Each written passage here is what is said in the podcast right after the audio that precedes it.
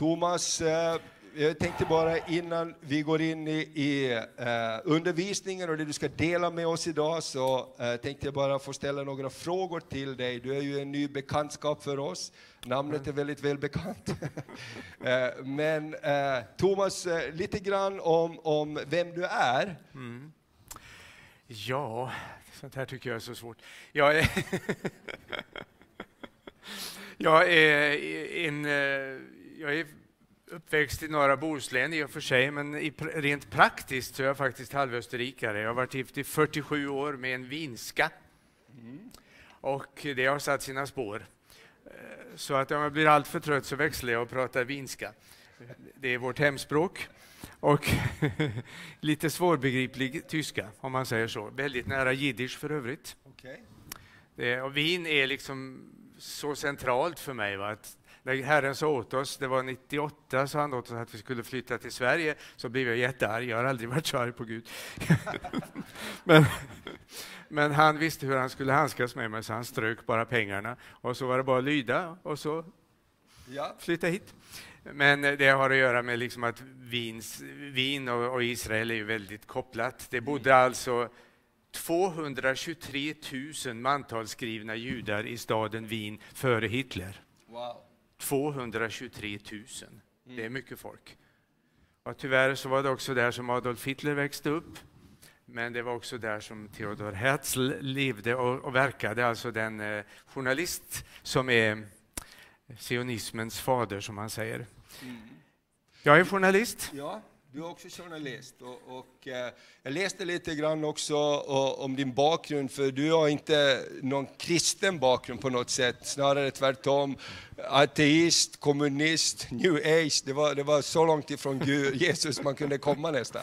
Ja, det var det. Jag var, det, det hände när jag var typ 12-13 eller någonting. Så jag vet fortfarande idag inte vad som hände. Jag bara, det var som en... Någon plötsligt stod framför mig när jag var typ 12 år. Eller vad, vad är man när man ska börja sjuan? Det är något sånt. Typ, ja. ja, det var eviga tider sedan. Eh, och eh, då så, bara jag hörde liksom detta, Thomas, du måste välja mellan kommunismen och kristendomen. Och jag fattade ingenting, för jag hade inte tänkt välja något. Jag, var liksom, jag hade inte ens funderat på det, så jag vet fortfarande inte vad som hände. Men jag valde då kommunismen. Så att jag var ju liksom i många år engagerad och hamnade då långt ut på vänsterkanten i det maoistiska Kinapartiet, SKP och var kårordförande på Journalisthögskolan i Göteborg som liksom brinnande maoist. Wow. Så att så var det tills jag snubblade över Jesus helt ofrivilligt. Och jag, tänker det, jag läste lite grann om den resan också. Idag börjar vi en alfakurs och det är också en resa till tro och lära känna kristen tro. Jag läste lite grann, du var journalist, du skulle skriva bland annat om Billy Grahams crusade i Göteborg. Ja. Nej, det var en vandring. Liksom först så kollapsade hela min, min liksom då kommunistiska, marxistiska världsåskådning. Det, det handlar ju om att det finns inget andligt alls. Och det tog Gud ur mig, men det blir en för lång historia. Men så började jag söka då när det hade liksom bara kollapsat. Va? Och eh, då sökte jag ju i det som nu kallas för new age. Jag var lärjunge hos en shaman i Wien. Och eh, vi höll på då med så att säga allt som vi hoppar över att nämna, så ingen kommer på dumma tankar. Eh, det, det är farliga saker det här, va? Så det, det, det är väldigt farliga saker. va?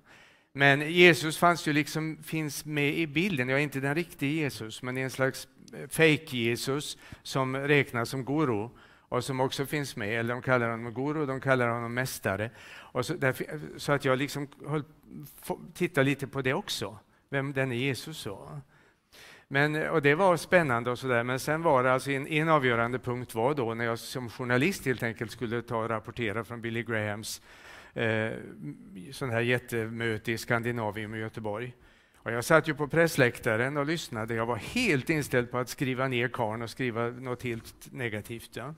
Och sen tyckte jag, jag, nu minns jag inte ett ord vad han sa, jag minns bara att jag var så förvånad för jag tyckte att det var ganska vettigt. Och, och, och- och sen efteråt, då så, eller ja efteråt, men då mot slutet då så sa han ju då det här att vi skulle komma fram då, liksom altar call, vad nu det heter på Ja. svenska. Jag hade, jag hade ju ingen aning om någonting, jag visste ju inte vad han ville. Nej. Men det som hände var ju då att det var som om någon la ett rep, eh, nu, nu är jag fullt allvarlig. Eh, det var som någon la ett rep omkring mig och drog mig framåt. Ja. Eh, nu hade jag ju turen, höll jag på att säga, att jag var på pressläktaren så det var en, en, ett räcke runt omkring.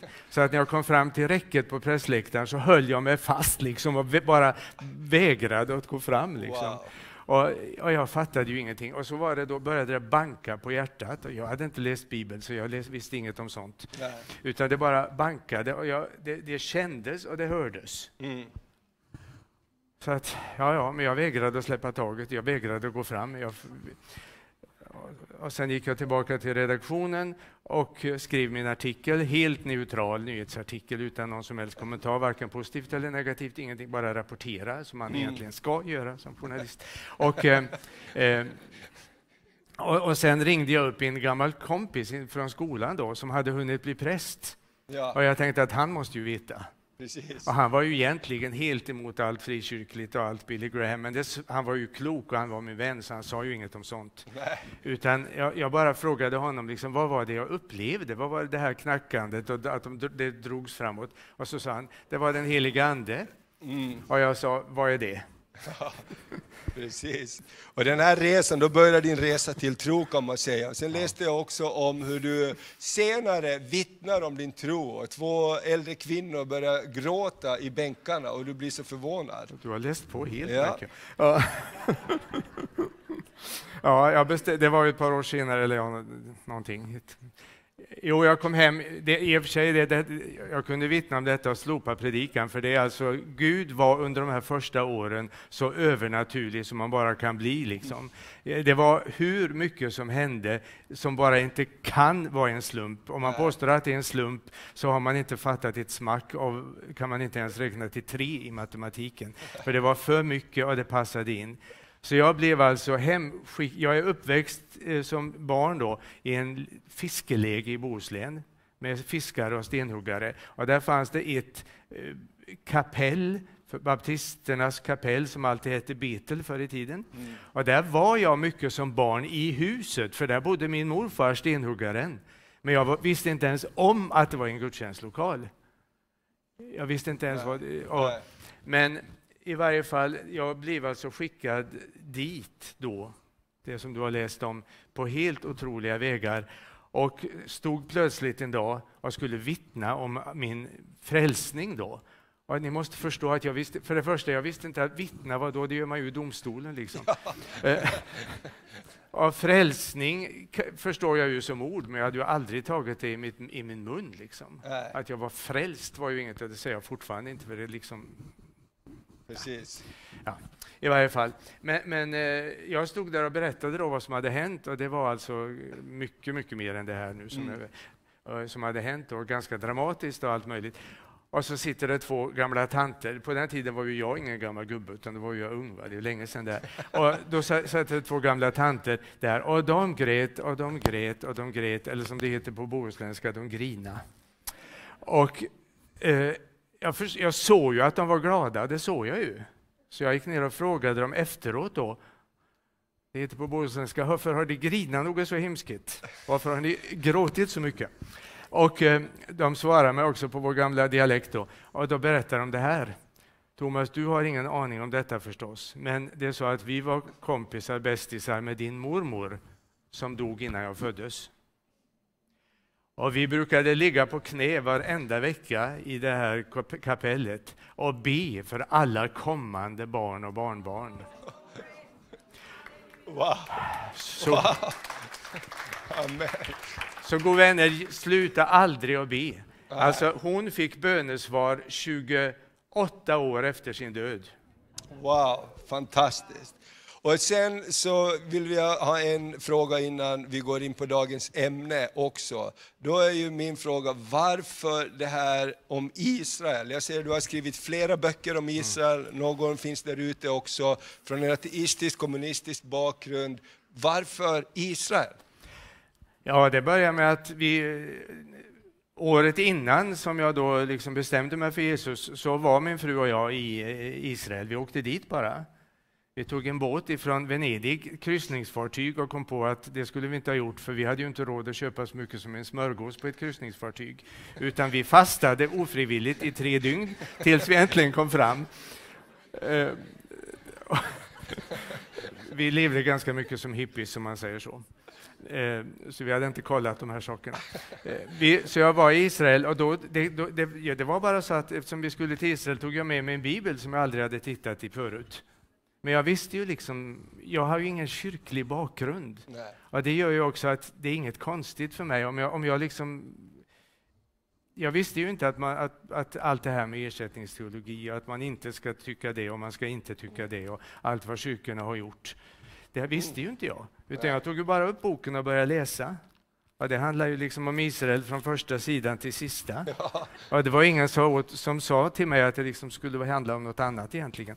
Så att det bara blev så. Mm. Och sen till detta kom ju då det här med att vi var i Wien då som jag redan har sagt, mm. att det blev, växte till ett uppdrag. Jag, hade, jag höll väldigt mycket i förbön för Wien. Mm. Jag hade varenda vecka och vi gick runt och hade våra förbönsvandringar. Ja. jag som ju då i och för sig inte var född där, men jag hade liksom den här visionen för stan. Ja. Och eh, vi, som jag sa, i Wien så eh, var det som Adolf Hitler växte till och växte upp mm. och bodde där som ung man, tonåring och ung man. Jag har predikat och lett bön i det hus där han bodde i flera år. Wow. För det togs över av en ny församling på 90-talet. Eh, det är en wow. ganska speciell känsla. Och, ehm, som sagt var inte bara det, utan min journalistkollega slutet på 1800-talet, Theodor Herzl, ja. eh, var, blev ju då en, en eh, ja, då var jag inte född, bara så. men, men ändå. Eh, jag, han var ju den som så att säga organiserade sionismen och gjorde det till en världsrörelse. Alltså detta att nu måste judarna flytta tillbaka till sitt hemland ja. och uh, ta det i besittning igen så att säga. Och han var inte troende, men Gud utnyttjade honom på alla sätt och vis. Fantastiskt! Tack Thomas för att du berättar lite grann om det här, så har vi en liten bakgrund också, så det ska bli så Spännande och härligt att, att lyssna vad Herren har lagt på ditt hjärta också. Ska vi bara be för Thomas och välsigna honom i den tjänst han har. Herre, vi bara tackar dig för Thomas. Tack att han är ett vittnesbörd på bönen och förbönens kraft, Herre. Men också hur du kan ta människor helt oförberett eller på något sätt osannolikt och du använder dem till att vittna om dig på olika sätt. Och tack Herre för att du har lagt Israel också i hans hjärta på det sättet, Herre, du har gjort. Tack för de böcker han har fått vara med och skriva. Tack för imorgon också han ska få berätta för unga människor om, om Israel. Vi välsignar Thomas i Jesu namn. Amen. Amen. Amen. Amen. Okej, okay, då ska du få göra i ordning lite grann. Jag ska, jag ska bara dela ett ord till någon av er eller några av er. Jag ska få på den här apparaten bara så det...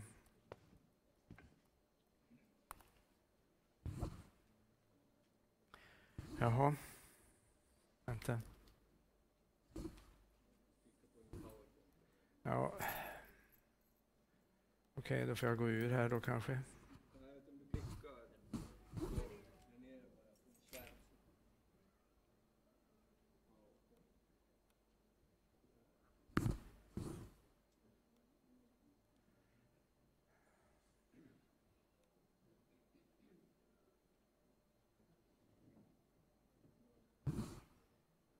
Så. Men jag vill bara komma med en hälsning först. Det är en, ett vittnesbörd, men jag tror att det är en minst, eller förmodligen många här som behöver höra det. Det var en dag på 80-talet när jag gick till jobbet nere i Wien. Och i centrum i Wien så är det dräller det av eh, boklådor, som det egentligen heter, bokaffärer. Eh, och det är nästan bara katolskt, kyrkligt, religiöst, för det är allting där i centrum. Och jag gick förbi en sån här bokaffär på morgonen och halvsov.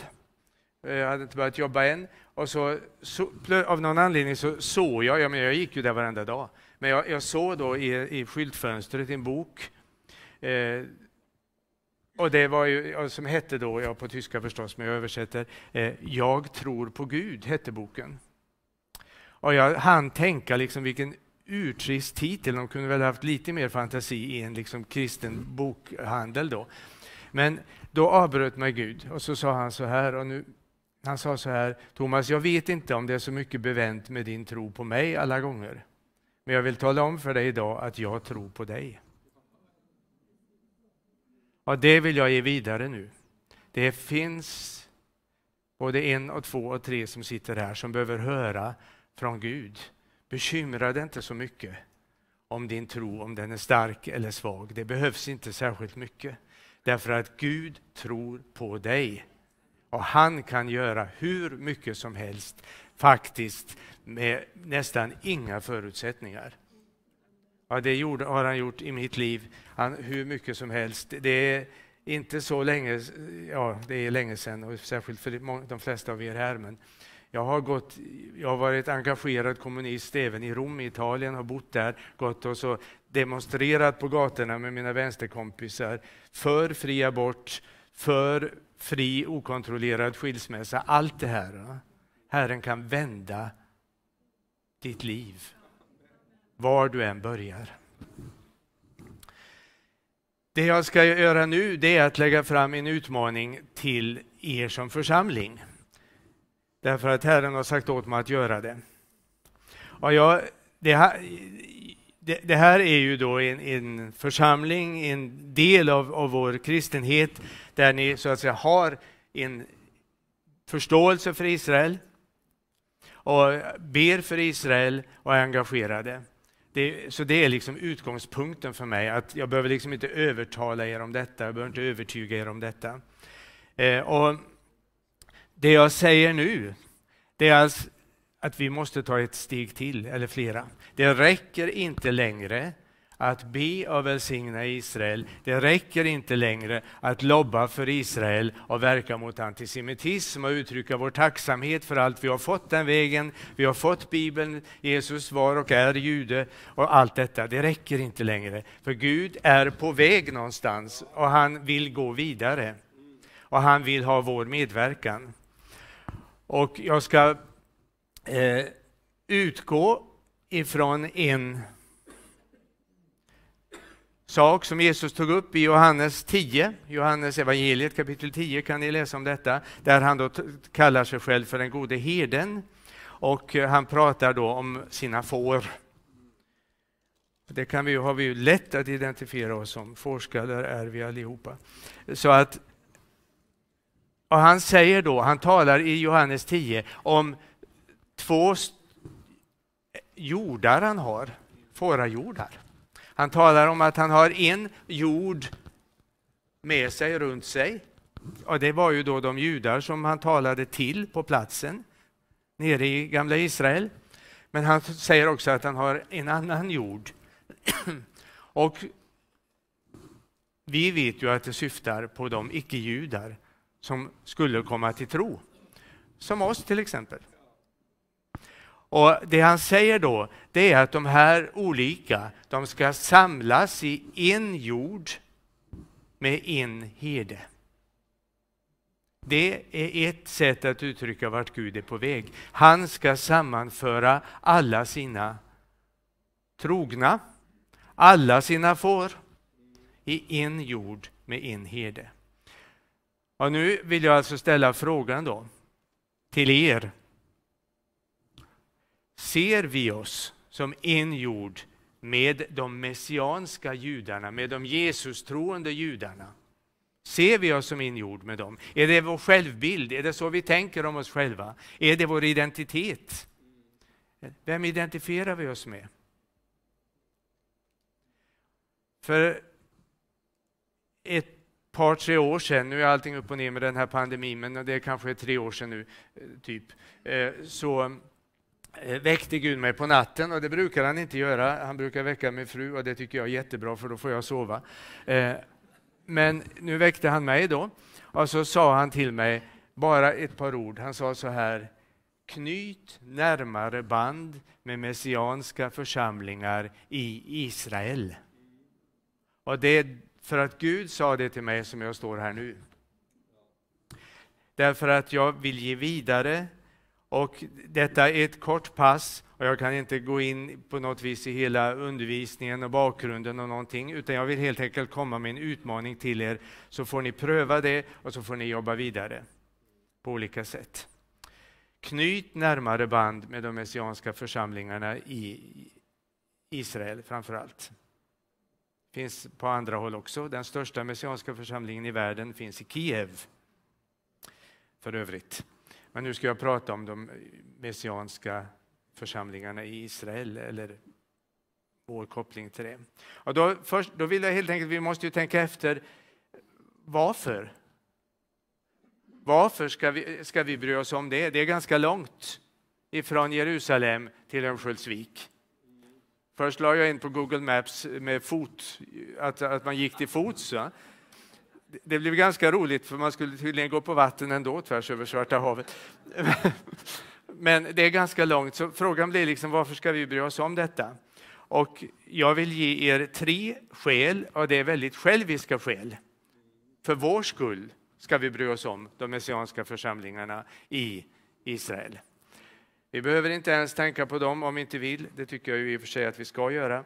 Men av rent själviska skäl så har vi all anledning i världen. Och jag vill presentera de här tre själviska skälen för er. Så vi ska göra en liten opinionsundersökning. Vi har ju nyss haft val, så jag ska ställa tre frågor till er. Eh, och den första frågan är då, vill du att Jesus ska komma tillbaka så fort som möjligt? Jag vill ha ett svar. Varför då? ja, det ska alla börja ropa nu. Men vi vill det, eller hur? Vi vill att Jesus ska komma tillbaka. Är det en prioritet för oss i Gamla Svedala? Är det någonting som du lever för? Är det någonting som du vaknar upp på morgonen och brinner för? Är det det? Jag tror att den heliga Ande har en hel del att göra för att vi verkligen ska öppna oss för detta. Det har alltid varit en del av varenda väckelse. Det är liksom att ögonen öppnas och längtan väcks. Och vi ser detta att ja, visst, det kan hända så mycket på jorden nu som det är nu. Den heliga Ande kan göra så mycket och han gör väldigt mycket. Men för att, det ska, för att vi ska komma i mål, för att det ska bli färdigt så måste Jesus komma tillbaka. Brinner vi för det, annars be den heliga Ande att han tänder elden. Och jag vill ge er ett skäl som räcker och blir över. Varför vill vi ha Jesus tillbaka? När Jesus kommer tillbaka så kommer han som kung. Första gången kom han som Guds lamm, tog på sig världens, dina och mina synder. Det var det första uppdraget för Messias. Det andra uppdraget som han inte är klar med än, det är när han kommer tillbaka som lejonet av Judarna, när han kommer tillbaka som kung och regerar. Och varför vill vi att Jesus ska regera? Jag tror att vi ska, jag menar vi vet nog, men jag vill att vi ska liksom öppna våra hjärtan så att det börjar hända någonting där inne, så att det blir levande för oss. Inte bara att vi vet, för det hjälper inte ett dugg. Det måste bli levande för oss i hjärtat. Och jag säger bara så här, det finns väldigt mycket att säga, men jag säger bara så här. Vi behöver mer godhet på den här jorden. När jag drog en liknande predikan för första gången i år så hade det precis börjat i Ukraina. Och det var liksom, behöver de mer godhet? Ja tack. Men behöver vi mer godhet? Ja. Och ingen är god utom Gud. Vill vi ha godhet på den här jorden, på alla områden, som individer, som familjer, som eh, vad heter sånt här, regioner, städer, som länder, som församlingar, då behöver vi Jesus. Och det blir, när han kommer tillbaka, då är vi inne i målgången. Vi behöver Jesus för att vi behöver mer godhet. Jesus som kung. Och nu ska jag presentera er för en gubbe som heter Mose, hette, eller hur säger man, för han lever ju inte längre. Mose, eller Moshe heter det egentligen då på hebreiska. Moshe ben Meir. Och han var en av tre personer som grundade den första eh, messianska församlingen i Jerusalem i modern tid. Det fanns fram till 300-talet, ja inte i Jerusalem, men där nere i bygderna fanns det fram till 300-talet. Och sen var det liksom 1500 år ingenting. Och eh, 1925 grundades i Jerusalem den första självständiga messianska församlingen med Jesus-troende judar. Inte någonting som våra västerländska kyrkor hade koll på, och kontroll över och makt över, för det fanns ju en del. Men den första självständiga. Och denne Moshe Ben Meir eh, hade fått möta Gud, han var ju, han var ju rabbi, Eh, ortodox och så vidare. Men jag ska inte berätta hans historia, jag ska berätta om vad han sa när han kom upp till min hembygd när han kom till Ljungskile och predikade 1959. Jag bor alltså i Ljungskile, det är sex mil norr om Göteborg på västkusten. Och nu då. Och där var denne Moshe Ben Meir och flera gånger och predikade. Faktiskt, han hade kontakt med, norsk, med norrmän som tog upp hit honom, så han var i Sverige, Norge, Finland. Han var till och med gift med en finska. Eh, och 1959, då var jag visserligen fullt vid livet, men jag var inte intresserad av sånt här. Men då var han i Ljungskile och predikade och då sa han så här ordagrant om Jesus att det är bara han som är vägen till Gud, Messias Jesus, och han ska komma igen. Och när kommer han? Lyssna nu, goda vänner. När kommer han? Moshe svarade när Israel kallar på honom. Han sa, alltså Jesus sa, det här är gammal, gamla bibelspråket på svenska om ni nu vill läsa, men jag översätter till lite modernare. Att Jesus sa själv, ni kommer inte att få se mig igen förrän ni säger välkommen förrän ni säger välsignad vara han som kommer i Herrens namn. Och vet ni vad det var, eller är? Det är en klassisk Messias-hälsning i den, i det, i, som alla judarna som lyssnade på honom förstod direkt.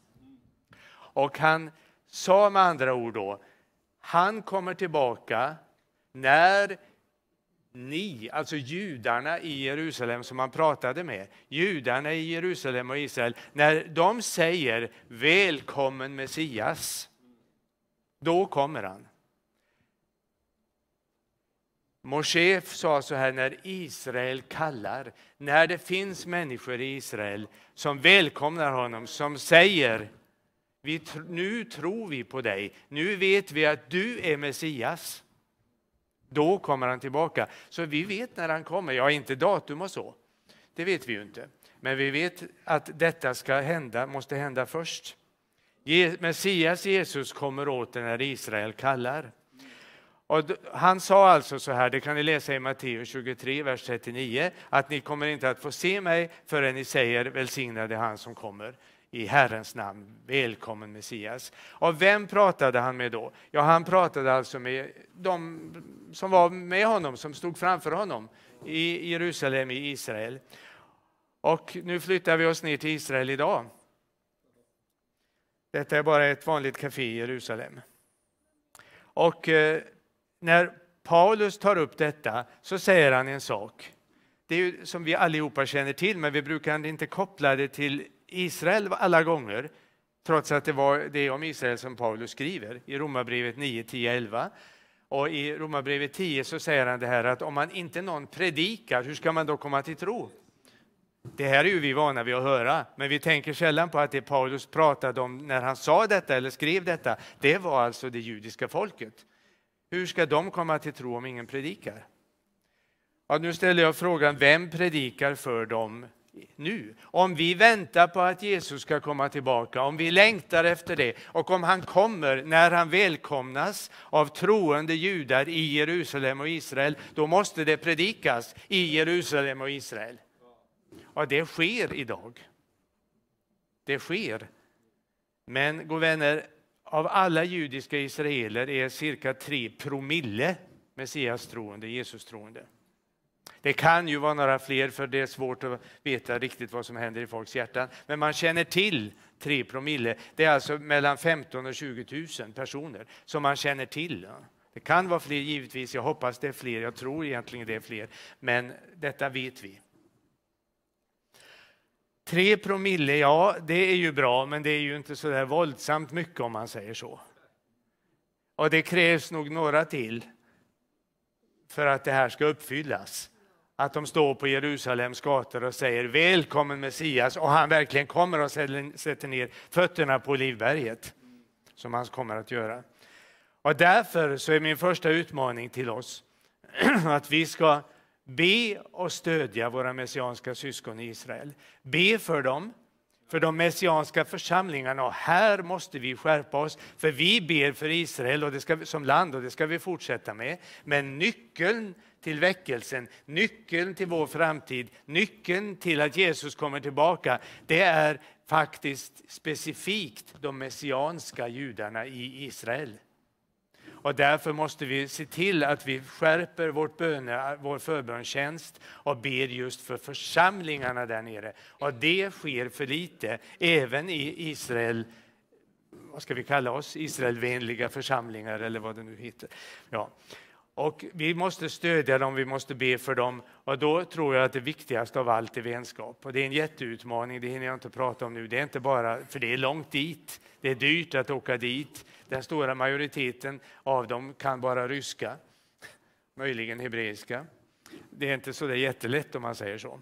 Och de flesta brukar fastna i några eh, mer amerikanska messianska församlingar. Och det är jättebra och underbart så långt, men det finns många fler.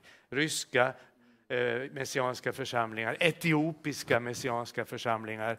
Och det, blir, det är krångligt, men det är ett uppdrag, det är ett jobb och jag tror det är väldigt viktigt. Okej, nu måste jag gå vidare i all hast här. Fråga nummer, nummer två. Tycker du att Sverige behöver mer av Gud? Tycker du det? Ja.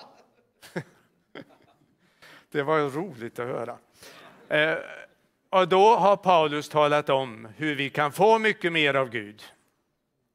I Romarbrevet 11, detta är min översättning. Eh, ni kan slå upp det i vilken ni vill sen efteråt. Det är lite lurigt språk. Men här skildrar Paulus någonting helt fantastiskt. Han skildrar hur, vad som hände då, det var ju på hans tid. Han skildrar att, att han berättade att det var en, bara en minoritet av judarna då som sa ja till Jesus. Det var inte jättefå, det var tiotusentals, men det var ändå sammanlagt var det en liten minoritet. Det var en liten grupp. Och det räckte. Någonting, alltså, det var ju inte så många då. Det var ganska lite. Det var ju på ett sätt ett misslyckande mänskligt talat. Ja? Att det inte blev fler. Men det räckte för att resten av världen det som står i våra biblar är fortfarande hedningar och det är ju helt idiotiskt översatt därför att det är nästan ingen som begriper längre. Utan det, det ordet betyder i det här sammanhanget bara icke-judar. Alltså resten av världen, hela den icke-judiska världen eh, fick en rikedom, säger Paulus, trots att det var så få. Trots att det var så få som, eh, som eh, tog emot Jesus. Och sen går han vidare och säger, hur mycket mer ska inte världen få? Hur mycket mer ska inte alla icke-judiska folk få när det fulla antalet judar eller när tillräckligt många judar verkligen tar emot och kommer in i allt det som Gud har för dem. När, hur mycket mer? Vi har redan fått guld, vi har redan fått rikedomar. Men Gud vill ge oss väldigt mycket mer, mycket större rikedomar. Och här har vi återigen hur viktig den messianska rörelsen är. För det är tack vare deras predikan, tack vare deras vittnande på plats som människor i Israel har en chans att komma till tro och omvända sig. Och därför, om vi vill ha mycket mer, så har vi all anledning att stötta dem i deras arbete i Israel. Jag sa ju att det var själviska skäl jag skulle ge er. Dels att Jesus kommer tillbaka, det behöver vi. Dels att vi behöver väldigt mycket mer. Så frågan är, finns det någonstans i Sverige där vi inte behöver mycket mer? Då får ni om det får ni ta så, i så fall eh, skicka mig adressen så flyttar jag dit. Nej, vi behöver mycket mer, eller hur? Vi behöver väldigt mycket mer av Gud. Är ni med på det? Brinner det i er? Vi behöver väldigt mycket mer av Gud. Vi tar en punkt till som också är oerhört viktig. Och nu ställer jag då frågan om du räknar med att du som Jesu lärjunge ska bli mer och mer populär framöver här hemma i Sverige. Vad säger ni? Det finns en risk att det inte är så. Det är väldigt, man får inte liksom vara Jesu lärjunge. Det, det, då blir det någonting som vi på tyska säger ofta berufsverbot, alltså yrkesförbud. Man, det, det, är ganska många jobb där man så att säga inte får agera som lärjunge. Som eh, läkare, psykolog, som eh, vad heter sånt? barnmorska, eh, som lärare och så vidare. och så vidare. Det är redan nu stopp och det blir ju det är mycket så vi ska titta lite på det. Jag tror att vi är på väg in i en ny fas. Eh, det är lätt att säga det när man står fram och predikar och det har funnits sådana här faser tidigare och jag vet inte om det är den sista. Men det är en, i varje fall någonting som händer. Det är så mycket som spökar där ute i världen att det, det är saker och ting som händer i det andliga. Vi har hyfsat grepp om eh, detta med Jesus som Guds lamm, att han dog på korset. Det predikar vi och det måste vi predika, för om vi inte tar emot syndernas förlåtelse så behöver vi inte bry oss om något annat heller. Det är där det börjar. Det är inget snack om det, så det är jättebra. Men Jesus är på väg någonstans, han går vidare. Och om vi läser i Uppenbarelseboken så kan vi se att någonting händer med det här lammet. Detta lilla lamm, detta, eh, liksom, det vet vi väl allihopa, att ett litet lamm kan man ju liksom bara gå fram till och ta upp i sin famn och klappa och gosa med. Och det är liksom jättegulligt och absolut inte farligt. Men det här lammet får vi veta mer och mer om i Uppenbarelseboken. Det står i Uppenbarelseboken 5, vers 11, lammet som blev slaktat är värdigt att ta emot makten. Nu blandas begreppen. liksom. Lamm brukar inte vara kungar. Men det här lammet är på väg att få makten. Och längre fram i Uppenbarelseboken kapitel 17 så står det rätt upp och ner helt märkliga saker. Lammet ska besegra dem eftersom han är kungarnas kung. Jesus, som jag sa, har gjort sitt jobb som Guds lamm, men han har kvar sitt jobb som lejonet av Juda. Han har kvar sitt jobb som lejonet av Juda, men han kommer tillbaka för att besegra Guds fiender och sätta sig på Davids tron i Jerusalem. Och jag tror att det är någon, jag tror, ni får pröva vad jag säger, jag kan bara göra mitt jobb och så meddela er vad jag uppfattar i min ande så att säga. Så är det ert jobb att pröva. Men jag tror att detta är högaktuellt. Jag tror alltså att det är viktigt att vi börjar koppla in detta i vår förkunnelse, i vårt bönarbete, i, tar emot det i vårt hjärta. Det är vad jag tror. Och då händer en sak. Om Jesus är på väg att ta makten, om det närmar sig, då måste vi räkna med mer och mer och mer motstånd. Därför att om det är någonting som världens makthavare absolut inte vill, så är det att en kung ska komma och ta ifrån dem makten. Jesus säger, mig är given all makt i himmelen och på jorden. Om Jesus har all makt så blir det ingen makt över till några andra alls, och inte till dig och mig heller. Inte till Putin och inte till eh, vad de nu heter, alla gubbarna. Jag tror att vi måste räkna med kamp, att vi måste räkna med strid och att vi måste rusta oss. Vi kämpar inte mot kött och blod, men vi kämpar mot ondskans andemakter och vi behöver Guds vapenrustning, inte minst svärdet. Jag återkommer till det. Bara, vi hinner inte alls gå in på detta och det behövs inte, men tänk bara på hur det ser ut. Det är mycket som är väldigt oroligt, även just nu. Det har liksom spetsats till, åtminstone ur mitt perspektiv, det, de, bara de senaste veckorna. Det är med eh, allvarlig sjukdom det som jag antar alla här känner till det är ju liksom vad som hände med pastor Janne i Uppsala. Ehm, men vi har även flera stycken andra som ni inte känner men som är viktiga för oss och står oss nära som ligger alltså med, kämpar med våldsamma sjukdomar. Och sen har vi allt det här då politiska, det är instabilt i Sverige. Ehm, det är väldigt politiskt och andligt rörigt i Israel för övrigt. Eh, det är också så att det är mycket som händer just nu i kristenheten i Sverige. Det tas beslut i olika församlingar där de vänder totalt upp och ner på det de har stått för i alla år. Senaste för oss på västkusten viktigt var ju vad Saronförsamlingen i Göteborg tog för beslut för bara några dagar sedan. Och så vidare. Det är mycket som händer just nu.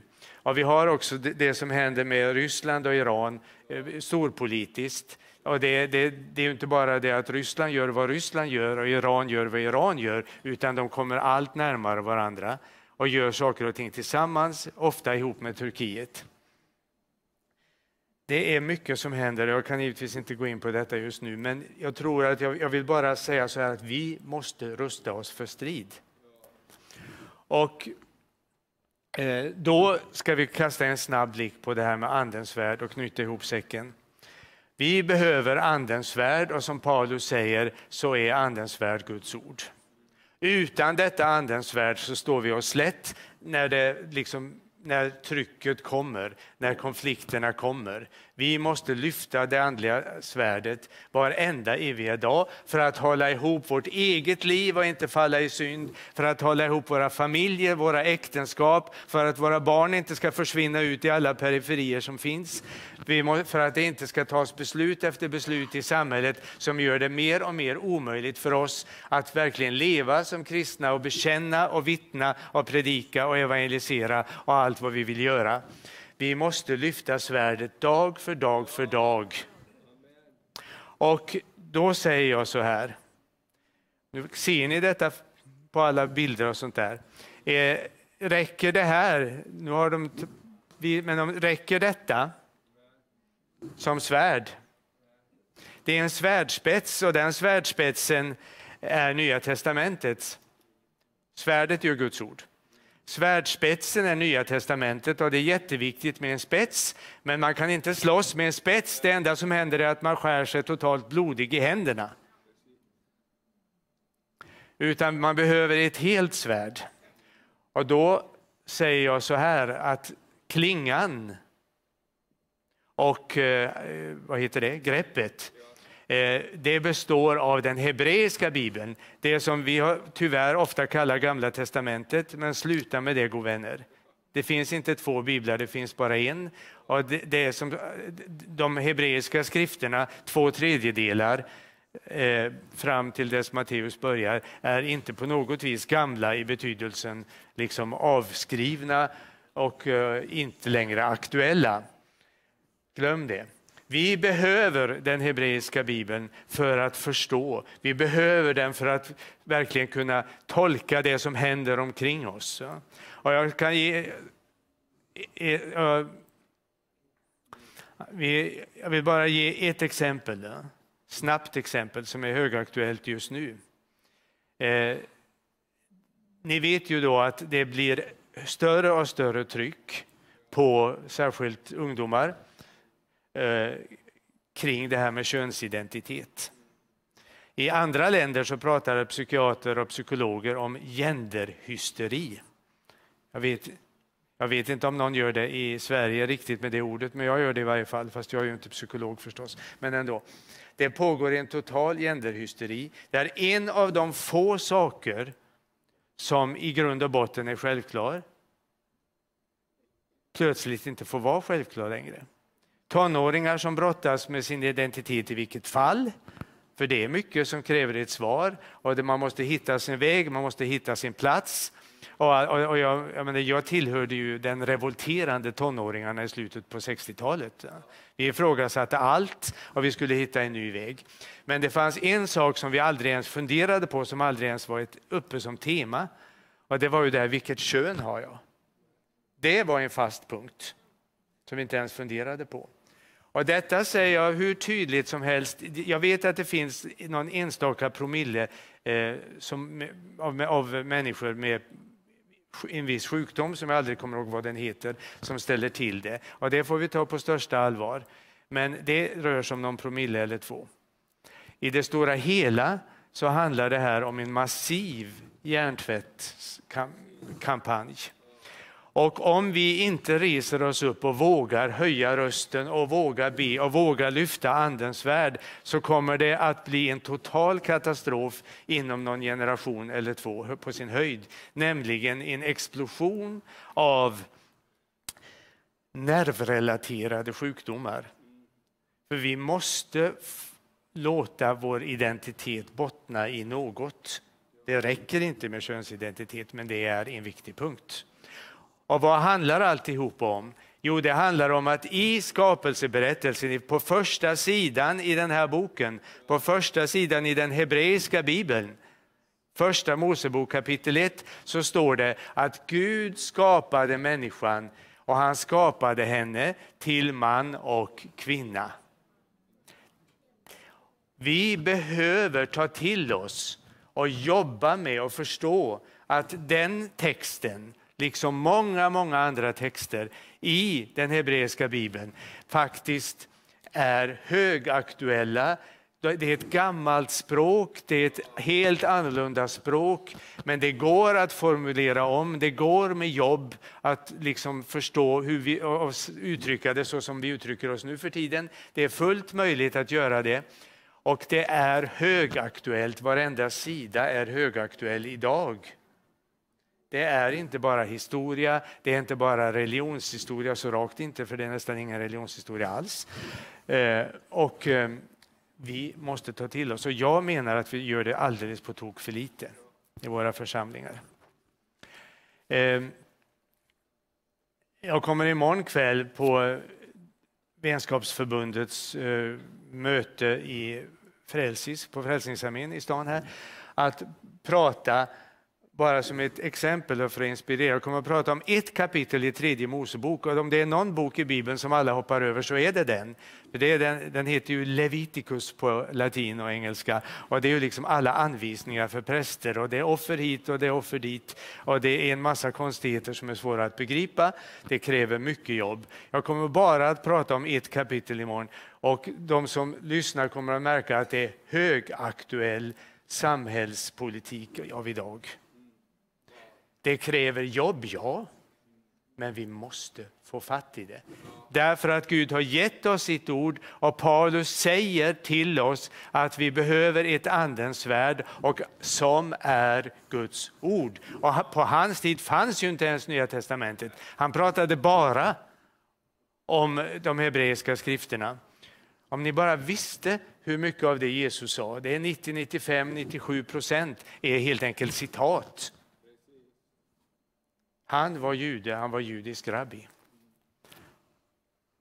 God vänner, vi letar efter nycklar. Nycklar till väckelse inte minst. Nycklar till liksom breakthrough, vad heter det? genombrott i, i det vi jobbar med och det vi står i och i våra städer och i våra församlingar. Okej, okay, det finns en nyckel och den nyckeln finns nere i Jerusalem och Israel. Nyckelhålet är här uppe hos oss. Men nyckeln som passar i nyckelhålet finns där nere. Och därför är min utmaning till er, börja jobba, knyt närmare band med messianska församlingar. För vår egen skull om inte annat och för att vi behöver deras hjälp att få grepp om hela Guds ord. De som är uppväxta med det, de som läser det själva på originalspråket. Jag vet vad det har betytt för mig eh, att min fru numera läser hela Bibeln på hebreiska enbart, även Nya Testamentet. Jag vet hur mycket det har stimulerat mig att få upp mina ögon för saker och ting som jag aldrig hade sett. Och hon är ju inte ens där nere, hon är i Ljungskile. Men vi behöver hjälp där nerifrån på alla plan. Herre, jag bara tackar dig för att du ska leda oss framåt. Du leder den här församlingen, du leder ledare i Sverige, du leder pastorer. Herre, jag ber dig om en öppenhet i hjärtat och att du ska visa vägen. Du ska visa steg för hur vi kan komma närmare eh, det som är din plan för hur vi ska få eh, grepp om vart du är på väg och att du ska hjälpa oss att följa med och hänga på och haka på det som du gör så att vi inte missar dig och missar det du gör Herre. Jag tackar dig för att vi får vara med. Jag tackar för, för att vi får vara dina medarbetare. Vi prisar och lovar dig Herre. Kom heligande och väck våra hjärtan. Kom heligande och öppna våra ögon. Herre, det är inte vad jag säger som avgör, men jag ber dig att du ska tala direkt till var och en som är i det här rummet och som lyssnar över nätet. Herre, jag ber att du ska tala om det kan vara helt andra punkter än de som jag har tagit upp nu. Det är inte alls det det handlar om. Men jag tackar dig Herre för att du visar var och en vägen. Och jag ber dig särskilt för pastorer, församlingsledare, för eh, dina ministers, att du ska tala till dem och visa dem och att vi allihopa ska vara beredda att ta nya steg att pröva nytt.